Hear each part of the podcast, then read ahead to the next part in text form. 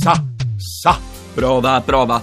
Amandeli, che fai? Mi copi? Ma no, Cristian, figurati, facevo un rapido soundcheck. Sì, boh, si chiama soundcheck. Ma perché invece non dici quello che devi dire? Che il nostro nuovo film esce il diciannove dicembre e che con noi ci stanno Lillo, Greg e pure Luca e Paolo. E dico pure il titolo, magari. No, quello lo dico io, senti qua. Colpi di fortuna, quest'anno a Natale la sfiga va in vacanza. Buona così, grazie. Ma come buona così? Hai visto, Bandè? Ci vuole un attimo.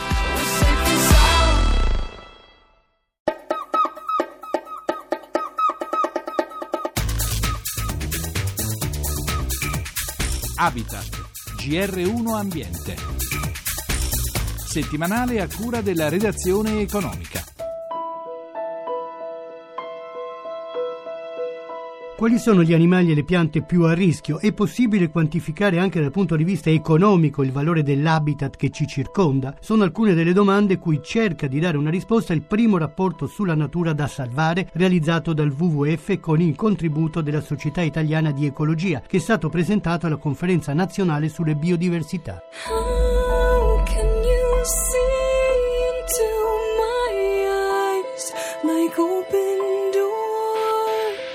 Buonasera da Roberto Pippan. Alcune specie che un tempo popolavano la nostra terra ed i nostri mari sono già scomparse, di altre ne sono rimasti pochi esemplari. Il direttore scientifico del W W F Italia, Gianfranco Bologna, ha realizzato una sorta di censimento raccogliendo i dati in un volume. Cosa c'è da salvare e conservare per le generazioni future, Bologna? C'è rimasto ancora molto e dobbiamo assolutamente salvaguardarlo. Credo che il problema numero uno che abbiamo nel nostro paese è la frammentazione degli ambienti naturali. Cosa vuol dire questo? Che sia dal punto di vista della crescita e dell'allargamento delle aree urbane e periurbane, sia dal punto di vista dell'allargamento dei capannoni industriali, delle infrastrutture eccetera, noi abbiamo sempre più un territorio che viene praticamente frammentato. La biodiversità che abbiamo sul nostro territorio ci indica che dobbiamo invece connettere questi ambienti naturali. Ci sono degli animali, delle specie che oggi sono davvero a rischio? Certamente, noi continuiamo ad avere situazioni gravi sia nelle aree marine, penso all'area mediterranea che ovviamente ci circonda, e in particolare ad alcune specie significative come la foca monaca, che oramai era quasi scomparsa,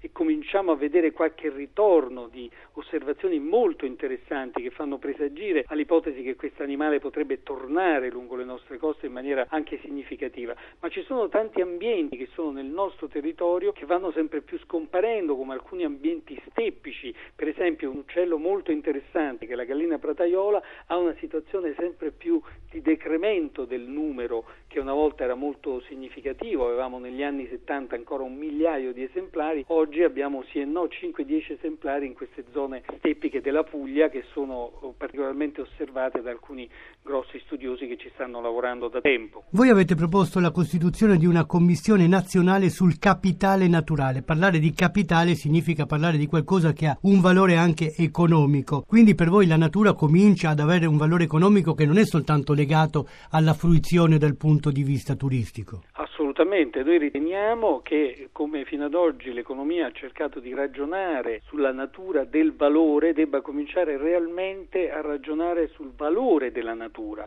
perché la natura ci offre dalla mattina alla sera quotidianamente una marea di servizi che servono al nostro benessere e alla nostra stessa economia, al nostro stesso sviluppo. Ma come è quantificabile questo? Non c'è bisogno di quantificarlo solo in termini monetari, bisogna fare in modo che in qualsiasi decisione politica chi fa la decisione politica abbia a disposizione anche i conti fisici della natura che esiste sul nostro territorio e sul nostro paese. Senza di quella non abbiamo la fotosintesi, quindi non possiamo respirare, non abbiamo la purificazione dell'aria, non abbiamo i regimi idrici che funzionano, non abbiamo la rigenerazione del suolo, non abbiamo la composizione chimica dell'atmosfera, abbiamo la modifica dei grandi cicli biogeochimici come carbonio, azoto, fosforo, abbiamo una mancanza di ricchezza di vita e la biodiversità che è la base della nostra esistenza.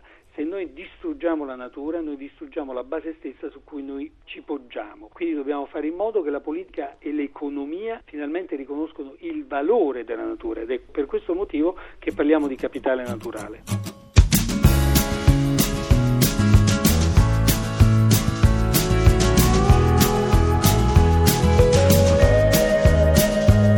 Oh, the wind whistles down the cold dark street tonight. And the people, they were dancing to the music vibe.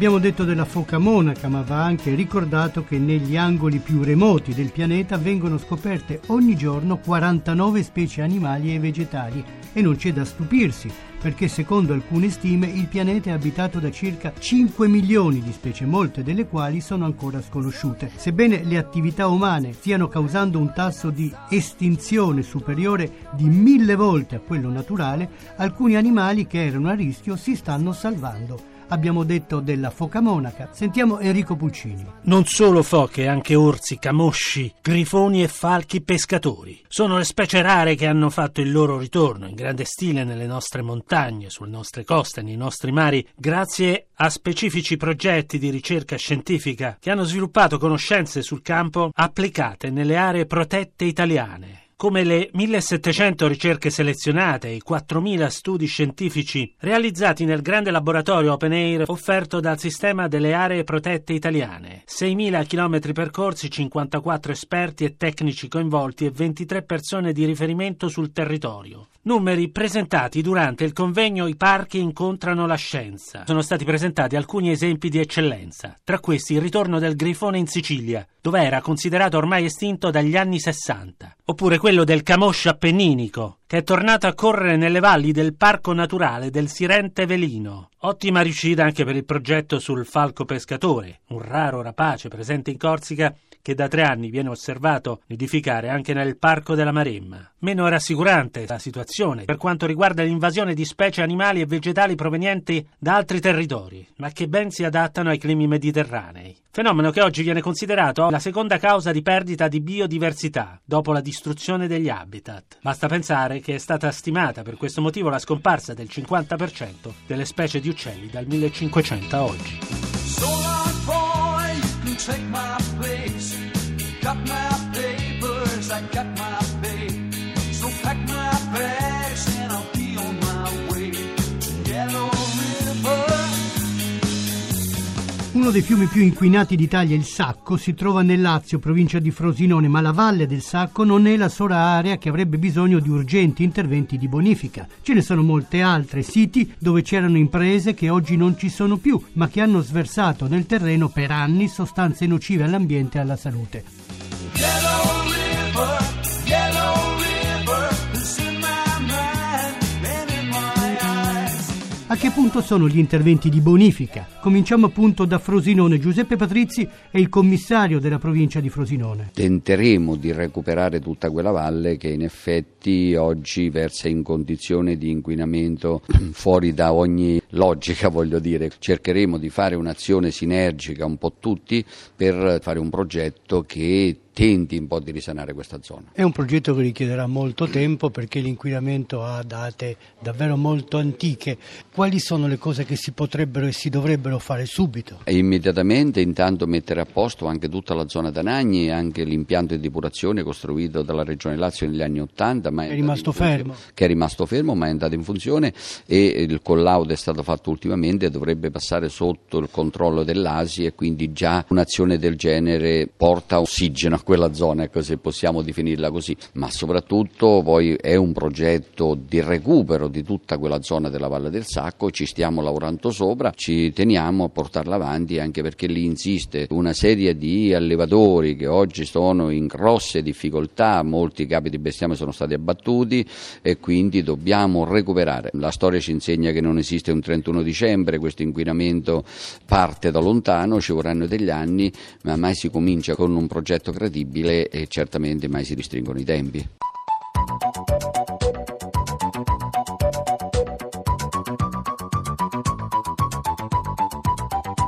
Rispetto al passato, oggi ci sono molte più norme ambientali da rispettare, ma è importante anche come si produce, come sottolinea Patrizio Caligiuri, capo della segreteria dell'assessorato al lavoro della Regione Lazio. Le regioni possono far molto sul doppio binario, intervenire con modifiche laddove possibile in melius rispetto ai standard massimali fissati dalla normativa nazionale, ma in seconda battuta di tipo promozionale, il che è particolarmente significativo, cioè noi dobbiamo promuovere sul territorio una cultura della sicurezza e dello sviluppo sostenibile. Noi abbiamo un tessuto produttivo profondamente in crisi. La crisi però, come spesso si dice, può essere un'opportunità. non solo di ripensare modelli di sviluppo, ma anche modelli e sistemi produttivi innovativi. Su questo le istituzioni, quelle locali e quelle nazionali, possono fare molto. Ci vogliono degli incentivi. Di solo rigore si muore. Bisogna ridare linfa e vitalità e quindi risorse e incentivi alle imprese che intendono investire in innovazione. Non si tratta quindi solo di innovare sui prodotti, ma anche su come si producono i prodotti. Questo è l'aspetto più rilevante. Noi dobbiamo, come sistema Italia complessivamente e quindi anche come sistemi produttivi regionali, cercare di collocarci in segmenti alti di produzione mondiale, perché la concorrenza sulla bassa competitività è altissima e rischiamo di essere massacrati. È chiaro che i segmenti di produzioni innovative in termini di prodotto e di modalità di produzione sono la frontiera verso la quale dovremmo guardare.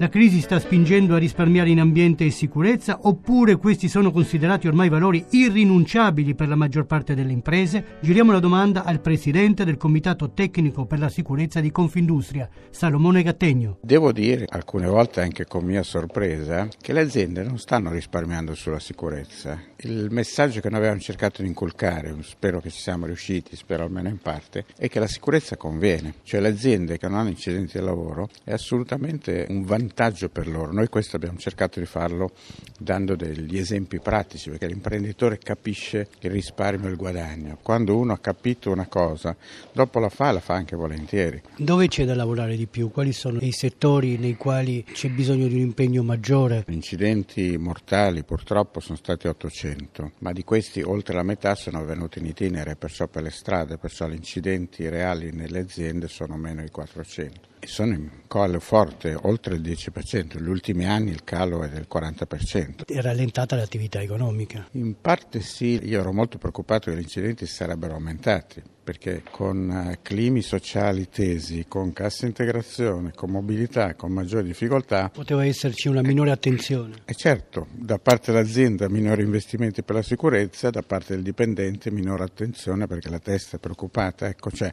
lei ha ragione quando dice c'è un po' meno lavoro, dall'altra parte però c'è un rischio, fra virgolette, aumentato.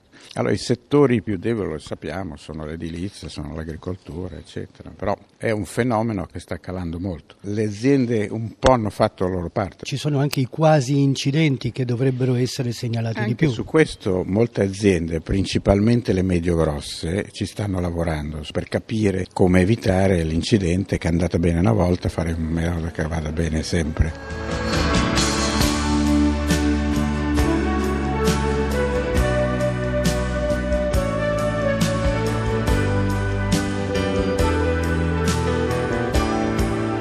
E per oggi la nostra trasmissione termina qui. Da Roberto Pippan e in regia da Francesca Librandi l'augurio di una buona serata. A risentirci venerdì prossimo.